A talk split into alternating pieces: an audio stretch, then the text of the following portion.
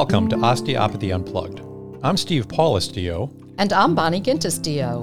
We're American osteopathic physicians, and we're a married couple devoted to the practice and the study of osteopathic medicine. We developed Osteopathy Unplugged out of our passion for osteopathy and the recognition that our profession needs a more intimate conversation about who we are and what we do. Join us as we sit in conversation, talking about the inner and outer workings of osteopathy.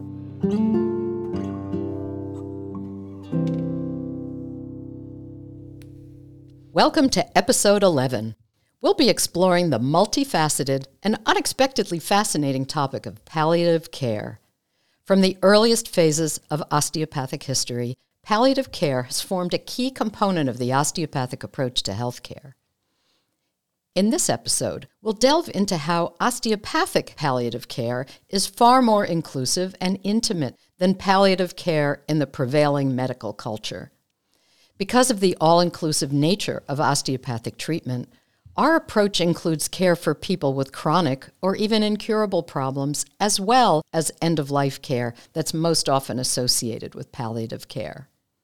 We'll begin this episode with an important origin story that forms an inspirational part of our history as a profession and creates a foundation for holistic excellence in patient care.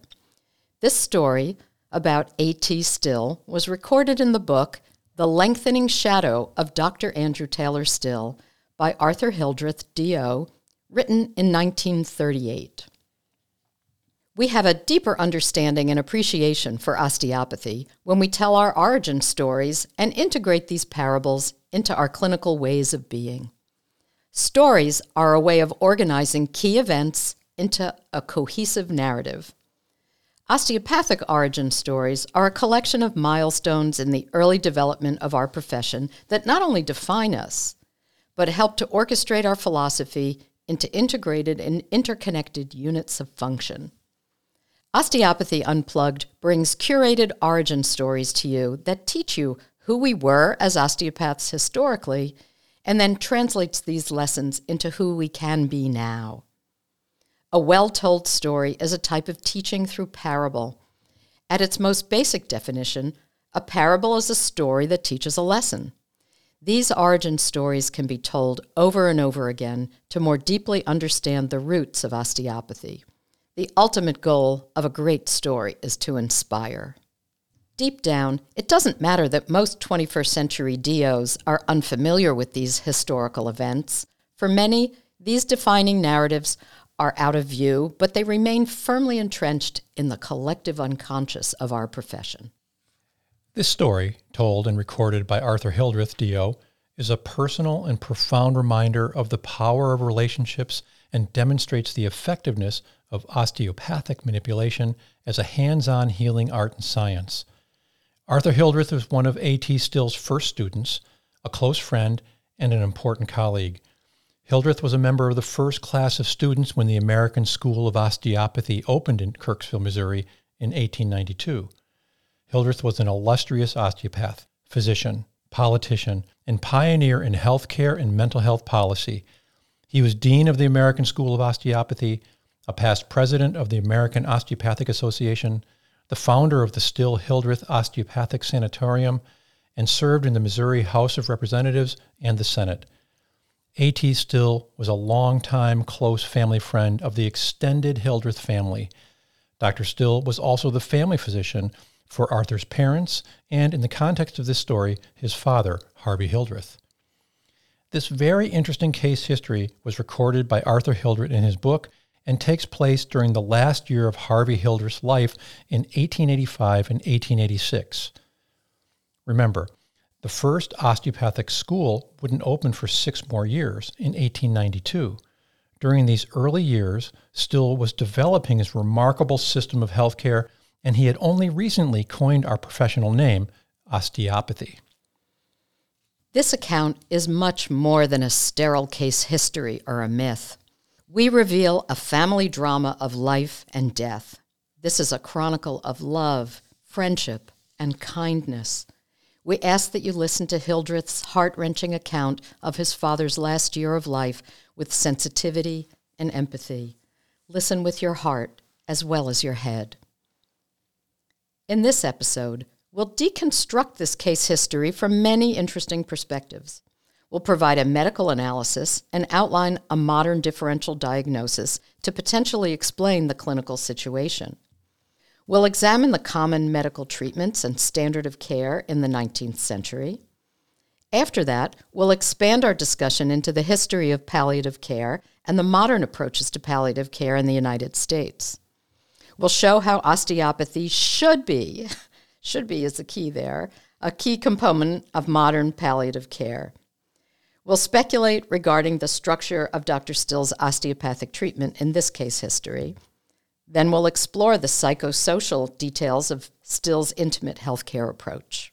And finally, we'll interweave personal stories about how Steve and I have provided osteopathic end of life care for our patients. Without further ado, I would like to introduce you to Arthur Hildreth as he tells the story of his father's demise and how A.T. Still provided osteopathic palliative care, offered genuine compassion, and showed up both literally and figuratively.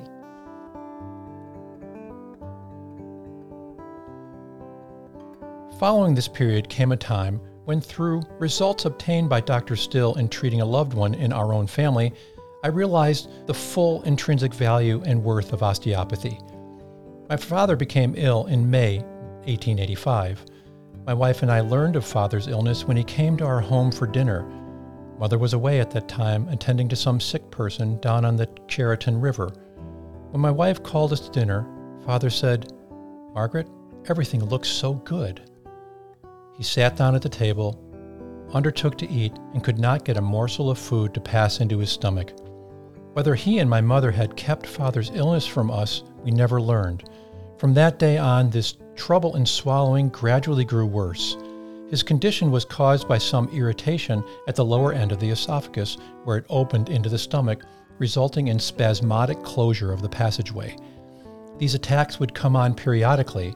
He would be bothered for three or four days, and then the muscular tissue of the esophagus would relax, and he could eat quite comfortably for a time.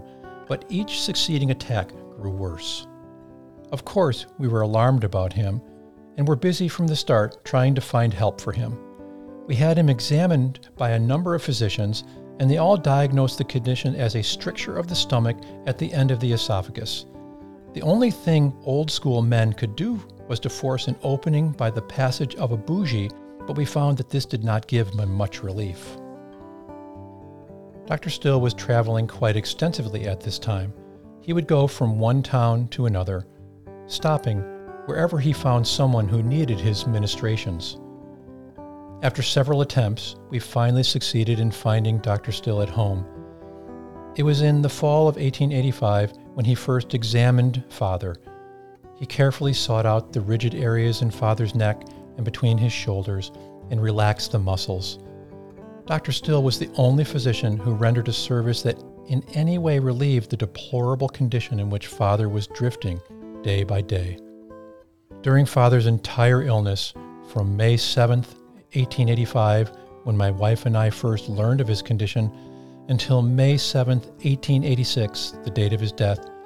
It was one heroic fight each step of the way in attempting to relieve his suffering and stem the progress of disease.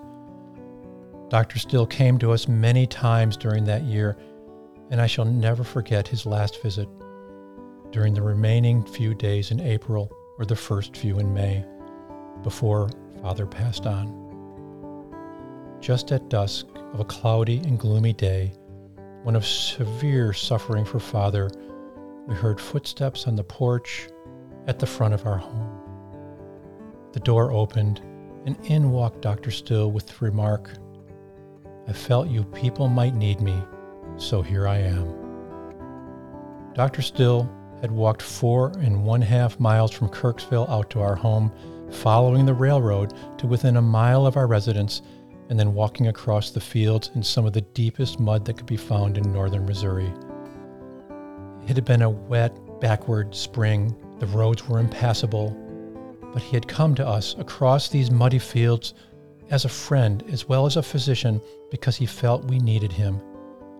This incident gives to the reader an insight into the real kindly spirit of the man we knew, of the kind of friend Dr. Still was in the time of need.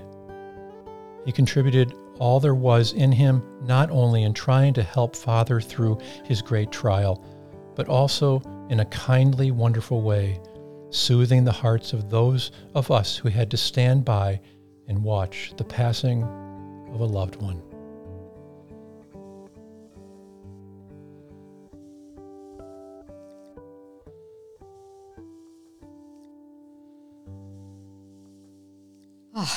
What a what a moving story.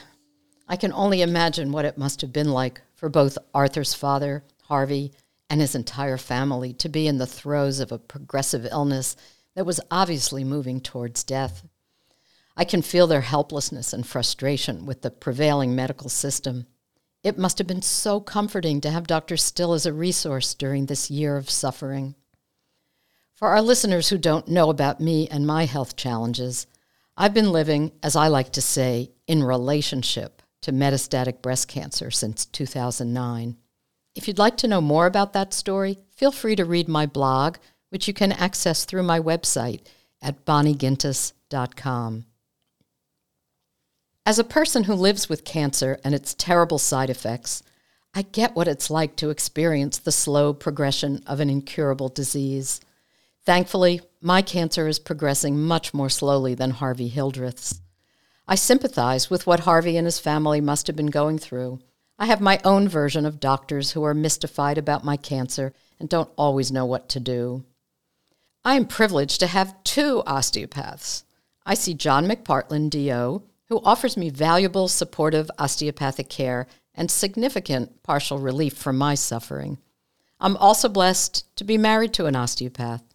Steve and I have treated each other since 1996. I still treat Steve sometimes, and since my diagnosis, he treats me more often, especially during those times that I can't tolerate the one hour drive to see Dr. McPartland. When I think about and plan for my end of life care, I want an osteopath there to support me, like Dr. Still supported Harvey Hildreth and his family. Yes, Steve, I did have an ulterior motive when I married you. Oh boy, I hope that was not the only reason. Mm, no, I assure you it wasn't. Of course, I accept my role in your life wholeheartedly. And don't let anyone tell you that treating a loved one with osteopathic manipulation is inappropriate. On the contrary, treating a loved one is an expression of love, and love is not a conflict of interest. I agree. Steve, I know you had some pretty intense reactions to this incredible story. T- Tell us about them. I'm greatly moved again by Still's compassion and kindness over and over again as we tell the origin stories of the founding of osteopathy.